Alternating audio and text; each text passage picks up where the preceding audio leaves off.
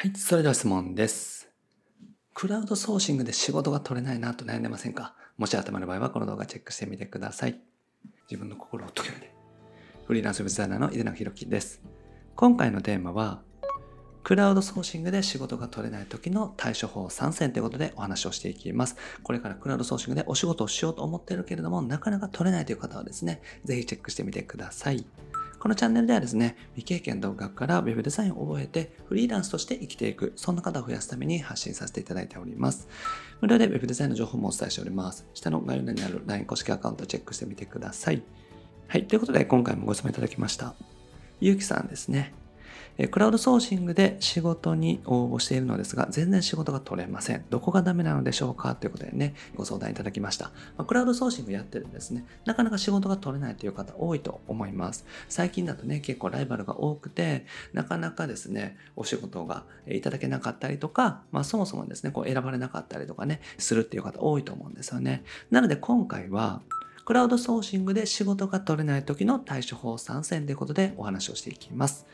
はい。で、クラウドソーシングの状況についてね、ちょっとお話していきたいなと思うんですけど、応募者ってすごく多いですね。最近、ウェブデザイナーさんの勉強ブームというかですね、ウェブデザイナーさんになりたいという方が多いので、結構応募者さんが多いです。なので、どんなお仕事でもですね、やっぱり10件、20件ぐらいの応募っていうのは必ず来ますし、本当にちょっとしたお仕事ですね、バナー制作とかでもですね、本当に20件、30件ぐらいの応募が来るっていうのがね、現状です。で、ホームページ制作のお仕事とかでも100件以上ですね、応募をいただいたりとかします。なので、ホームページ制作というね、そんなに単価が高くない10万円ぐらいのお仕事でもですね、100件ぐらい応募が来るような状況なので、本当にですね、ライバルが多いというか、応募したい方、応募する方っていうのはすごく多いというのがね、現状です。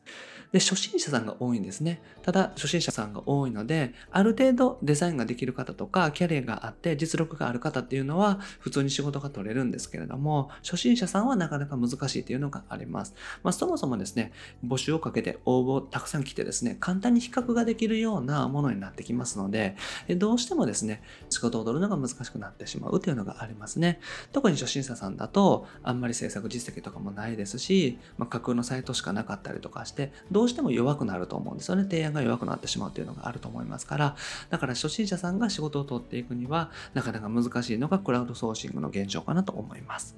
だから工夫が必要ってことですね。普通にやっているだけではですね、なかなか仕事が取れないので、他の方と違う何かっていうですね、工夫を出していくっていうのが大事になってきます。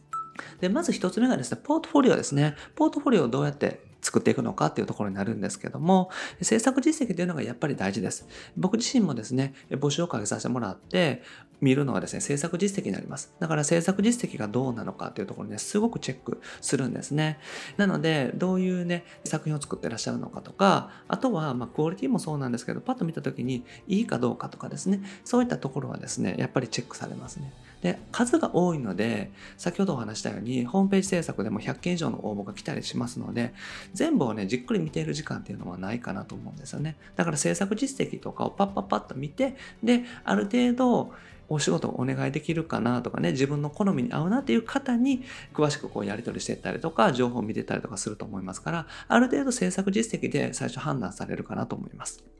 ただ、制作実績でね、こう使い回ししてる方多いと思うんですよ。まあ、これ当然だと思うんですけど、制作実績ってどの案件でも同じように応募してらっしゃる方が多いんじゃないかなと思うんですよね。ただですね、お客さんって詳しくないんですね。一般的なこの制作会社さんが募集してるお仕事とかだったらいいんですけど、あんまり詳しくない方とかだったらですね、その自分が作ってもらいたいものに対してですね、この人はできるのだろうかっていうところがね、不安だと思うんですよね。だから、美容系のホームページを作ってほしい人がですね、制作実績を見た時に、同じような美容系だったらいいんですけれども、全然違う、例えば整体院のサイトとかの制作実績が多いと、お客さんあんまりピンと来なかったりするんですよね。だから、自分自身が募集しているお仕事に近い制作実績を出してきた方の方がお仕事が取りやすいというのはあります。それはイメージがつきやすいからですね。だから、どんなお仕事でもそうなんですけど、バナー制作のお仕事だったら、やっぱりバナーのね、制作実績を出していただけたら嬉しいですし、ホームページ制作ならホームページが必要ですっていうことですね。だから仕事ごとに制作実績をきちんと準備するっていうのが大事です。だから普段からある程度制作実績を作っておいて、例えばエセサロンだったらエセサロンの制作実績を作るとか、あとは応募するときにですね、まだ時間があったら1件だけ簡単に制作実績を作ってそれを追加するとかっていう形でやっていくとだんだん制作実績っていうのも増えてきますのでまずは仕事ごとに必ずチェックするってことですね。この制作実績でちゃんとお客さんにアピールができるのかっていうところはね、まず振り返るというかですね、チェックしていただきたいところですね。はい。で、次ですね。提案の仕方を工夫していきます。普通に提案するだけですと、なかなか目立たないですし、制作実績とかね、デザインのクオリティ勝負みたいになってしまいますしね。っていうところで厳しくなってきますので、まず違いを出していくのが必要ということです。これは何事にも置いて言えるんですけども、結局ですね、みんなと同じやり方をしていると、選ばれないというのがありますね。なぜかというと、基本的に選ばれるのって1人とかだと思うんですよ。だから、100件応募があって、1人に選んでいただく必要があるということなので、違いを出していかないといけないということですね。だから、仕事ごとに提案書を作っていくっていうのがおすすめです。普通に応募するだけじゃなくって、こういう形で作っていきますよ、みたいな提案書をね、作っていくと、お客さんからは選ばれやすくなります。で、これは獲得率がアップするってことですね。で、提案書がどういうのがいいかとかっていうのは別にお仕事によって違うと思いますので、ちょっとしたね、バナー制作とかだったら、こういう方向性がいいんじゃないですか？みたいな形でざっくりとラフを考えて送るとかでもいいかもしれませんし、ホームページ制作だったら、このね、業種的にはこういう集客の動線がいいんじゃないですか？みたいな形で提案していくのもいいと思いますね。だから、そういった形で提案の練習をしていくっていうのはね、すごくいいと思うんですよ。今後、お客さんからですね、普通に直接お仕事いただく場合でも、コンペでお仕事を取っていくパターンっていうのも多少あるんですよね。だから、お客さんにプレゼンというかね、ご提案していって、で、お客さんからお仕事をいただくとかですね、そういった形で、きちんとですね、この提案していく練習というのも必要になってきます。だから、クラウドソーシングで、まずね、あの実践練習というか、まあ、練習をさせていただくみたいな形ですね。だから、クラウドソーシングでどんどんどんどん提案をしていってですね、で、お仕事を採用してもらえるような提案書作りっていうのを学んでいくっていうのがね、結構おすすめです。何?はい。で、最後ですね、別の場所に行くっていうのがね、一番おすすめの方法になります。で、クラウドソーシングどうしてもライバルが多いですね。まずはクラウドソーシングっていうのは気軽に取り組めますし、だから初心者さんも多いですし、で、単価も下がりがちですよね。初心者さんだと無料でやらせてもらいますみたいなことを提案する方も結構多いので、最近そういう方に負けてるとかっていうのもあるかなというふうに思います。だから、ライバルが多いので、どうしてもですね、単価が下がりがちですし、ライバルと簡単に比較されてしまうっていうのがあります。。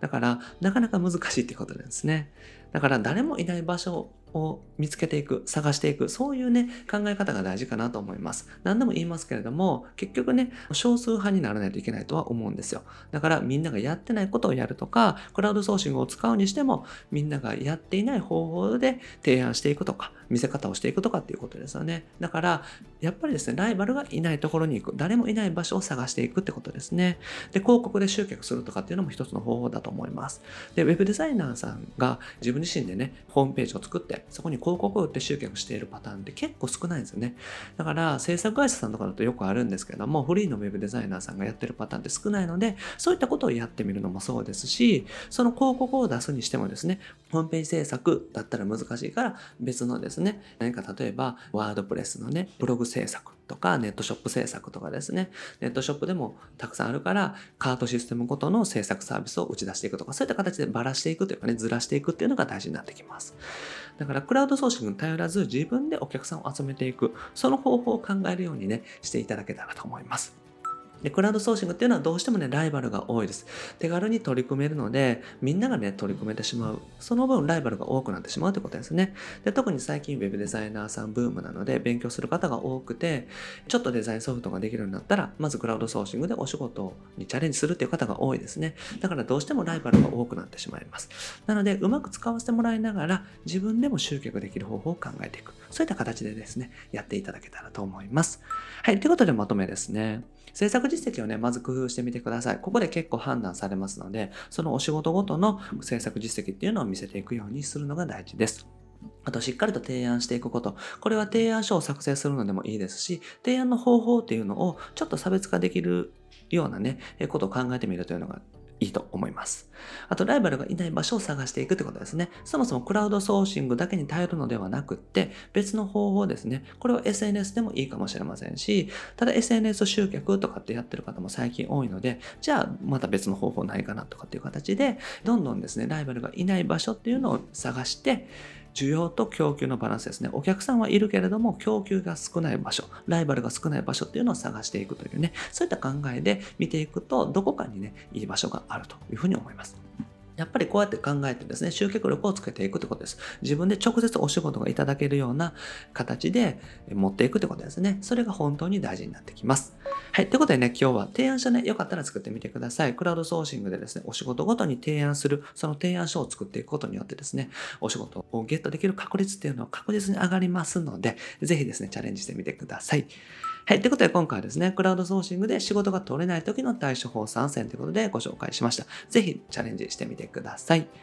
はい。で、僕はですね、日本全員フリーランス化という目標のため日々活動しております。ウェブデザインを覚えてですね、自分自身がホームページ制作であったりとか、ウェブデザイナーとして活動していくのもいいんですけれども、自分自身がやりたかった事業をやるとか、やりたいことをやるとか、あとやりたい方のサポートをするとか、そういった形で自分がね、やりたいことをやっていくフリーランスはですね、増やしていきたいなと思っております。これまで300本以上の動画アップしておりますので、ぜひ過去の動画チェックしてみてください。それと今後もですね、毎日の随時アップしていきますので、見逃さないためにもチャンネル登録お願いします。はい、それと質問も募集しております。概要欄にリンク貼ってますので、ぜひチェックしてみてください。で、一緒にね、フリーランスを目指していく、そんな LINE 公式アカウントもやっております。登録していただけたらすぐに案件獲得法の音声セミナーをプレゼントしておりますので、ぜひチェックしてみてください。あと、 Zoom 相談会も不定期ですけども開催しておりますので、よかったらね、ご参加ください。あと、限定のね、コンペもやっています。参加者さん限定で、えコンペ開催させていただいておりますので、よかったらね、LINE ご登録ください。はい、ということで今回は以上です。ありがとうございます。デナでした。